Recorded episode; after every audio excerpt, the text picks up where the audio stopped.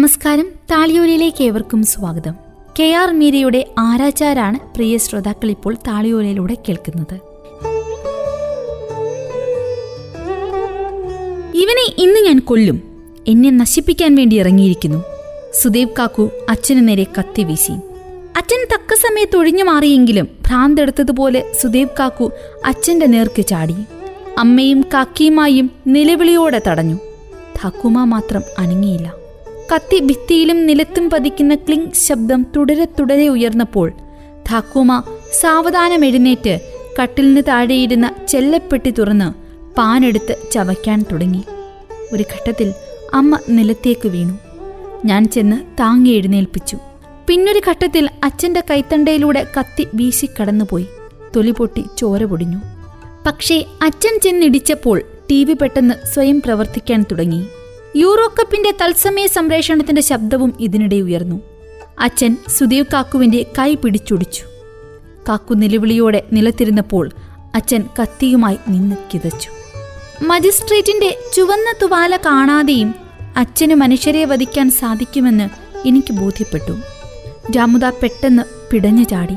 കൈകാലുകളില്ലാത്ത ഒരു മനുഷ്യൻ അന്തരീക്ഷത്തിലേക്ക് ഉയരുന്ന ദൃശ്യം ഭയാനകമായിരുന്നു. അമർത്യാഘോഷിന്റെ അച്ഛൻ തകർക്കാത്തതായി രാമുദായുടെ തലയോട് മാത്രമേ ഉണ്ടായിരുന്നുള്ളൂ. അതും തകർന്നു. അച്ഛൻ ചൗരങ്കിനാഥിന്റെ അംഗങ്ങൾ ഛേദിച്ച ഭീം പിതാമഹനെ പോലെ പുറത്തേക്ക് പാഞ്ഞു. അമ്മ രാമുദായുടെ ശരീരത്തിനുമേൽ വീണ് നിലവിളിച്ചു. കാക്കിമ സുദേവ് കാക്കുവിനെ പുറത്തേക്ക് പിടിച്ചു വലിച്ചു. താക്കുമ നിർവികാരതയോടെ പാൻ ചവച്ചു. ഞാൻ നിർമ്മമതയുടെ ദുപ്പട്ടയിൽ ഒരു നല്ല കുടുക്ക് ഇടുകയും അഴിക്കുകയും ചെയ്തു. എല്ലാം ടി വിയിൽ കാണുന്ന ചില രംഗങ്ങൾ പോലെ അനുഭവപ്പെട്ടു. ഞങ്ങളെ കൊണ്ടാകുന്നത് പോലെ ഞങ്ങളും അഭിനയിച്ചു.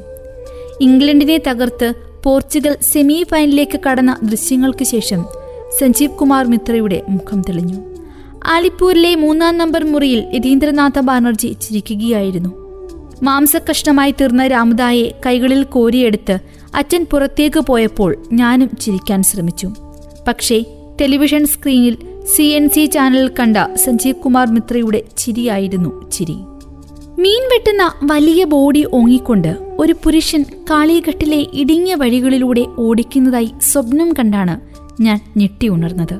ഞാനപ്പോൾ വാസ്തവത്തിൽ ചലവും പഴുപ്പും ചോരയും മാലിന്യങ്ങളും നിറഞ്ഞ എസ് എസ് കെ എം ഹോസ്പിറ്റലിന്റെ മുറ്റത്ത് പകൽ അകത്തേക്കും പുറത്തേക്കും ചലിക്കുന്ന പുരുഷാർത്ഥിനിടയിൽ കടലിൽ വീണ ഉപ്പുതരി പോലെ അമ്മയോടൊപ്പം കാത്തിരിക്കുകയായിരുന്നു. സ്വപ്നത്തിൽ ഞാനൊരു നീല സാരിയാണ് ഉടുത്തിരുന്നത്. വെളുത്ത വസ്ത്രം ധരിച്ച വലിയ കൊമ്പൻ മീശയുള്ള ഒരാളായിരുന്നു എന്നെ വെട്ടാൻ ഓടിച്ചത്. ഏലോകേശി എന്ന വിളി എനിക്ക് ചുറ്റും പ്രകമ്പനം കൊണ്ടു. ഞാൻ ഏലോകേശി അല്ല എന്ന് വിളിച്ചു പറയാൻ ആഗ്രഹിച്ചു. പക്ഷെ ശബ്ദം പുറത്തേക്ക് വന്നില്ല. അപ്പോൾ രാമദായിയും കൊണ്ട് മണിക്കൂറുകൾക്ക് മുമ്പേ അകത്തുപോയ പുരുഷന്മാരുടെ സംഘം തിരിച്ചെത്തി. ഒന്നും പറയാറായിട്ടില്ല. പക്ഷെ അവന്മാർക്ക് ആയിരത്തി അഞ്ഞൂറ് രൂപ കൈക്കൂലി കൊടുത്തു. ഐ സിയുവിൽ കിടത്താൻ. അടുത്തു വന്നതും അച്ഛൻ തണുത്ത ശബ്ദത്തിൽ അറിയിച്ചത് കേട്ട് അമ്മ ഒന്നേങ്ങനടിച്ചു ഇന്നലെ കിട്ടിയ കാശൊക്കെ ഇപ്പോൾ തന്നെ തീർന്നു കിട്ടും. നമ്മൾ ആരാച്ചാർമാർ കൊല്ലുന്നതിന് കൈക്കൂലി വാങ്ങിക്കാറില്ല. പക്ഷെ ഇവന്മാർക്ക് കൊല്ലാനും കൊടുക്കണം കാശ്. അച്ഛൻ മുറുമുറുത്തു.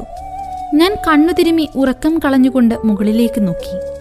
ഛേദിക്കപ്പെട്ട അംഗങ്ങൾ പോലെ ചുവന്നതും വെളുത്തതുമായ മേഘങ്ങൾ ആകാശത്ത് ചിതറിക്കിടന്നിരുന്നു.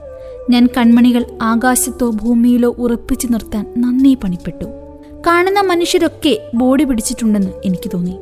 മതിൽക്കെട്ടിനപ്പുറമുള്ള മൈതാന്റെ വിശാലമായ പരപ്പും റേസ് കോഴ്സും വിക്ടോറിയ ഹാളുമൊക്കെ ചിന്തിച്ച് സ്വയം സമാധാനിപ്പിക്കാൻ ഞാൻ ശ്രമിച്ചു. സെന്റ് പോൾസ് കത്തീഡ്രലിന്റെ പുരാതനമായ മതിൽക്കെട്ട് ചുറ്റി ചുവന്നു ചോരച്ചു പോയ റൈറ്റേഴ്സ് ബിൽഡിങ്ങിന് മുന്നിലൂടെ രാമുദ പന്തും തട്ടി ഓടുന്നത് ഞാൻ വ്യക്തമായി കണ്ടു. രാമുദയുടെ ആത്മാവ് ശരീരം വിട്ട് പുറത്തിറങ്ങി മതിൽ ചാടി മൈതാനിലേക്ക് പോയിട്ടുണ്ടാകുമെന്ന് ഞാൻ ചിന്തിച്ചു. രാവിലെ പരിശീലനത്തിനെത്തുന്ന ഫുട്ബോൾ ടീമുകൾക്കിടയിൽ പന്ത്രണ്ടാമത്തെ കളിക്കാരനായി കുമിള കണക്കി സുതാര്യമായ ശരീരവുമായി രാമുദ പന്ത് ഹെഡ് ചെയ്യുന്നതും എനിക്ക് കാണാമായിരുന്നു. ചളിയുടെ തവിട്ട് നിറമുള്ള ഫുട്ബോളിൽ അദ്ദേഹത്തിന്റെ സ്ഫടിക സമാനമായ പാദങ്ങൾ ആഞ്ഞു തൊഴിച്ചപ്പോൾ അവ ഉടഞ്ഞു പോകാതിരിക്കാൻ ഞാൻ ഓടിച്ചെന്നു. പക്ഷെ അപ്പോൾ വീണ്ടും എവിടെ നിന്നോ ആ പുരുഷൻ ബോഡിയുമായി എന്റെ പിന്നാലെ വന്നു. ഞാൻ ഞെട്ടി ഉണർന്ന് വിയർപ്പ് തുടച്ച് ചുറ്റും നോക്കി. ചളിയിൽ തീർത്തതുപോലെ കട്ടിയുള്ള പന്ത് രാമുദായുടെ ലോലമായ പാദങ്ങളെ ഒരിക്കൽ കൂടി ചിതറിക്കുന്നത് കാണും മുമ്പേ ഉണർത്തിയതിന് ആ ദുസ്വപ്നത്തോട് എനിക്ക് നന്ദി തോന്നി. താളിയോല എന്നിവിടെ പൂർണമാകുന്നു. തുടരാം അടുത്ത അധ്യായത്തിൽ.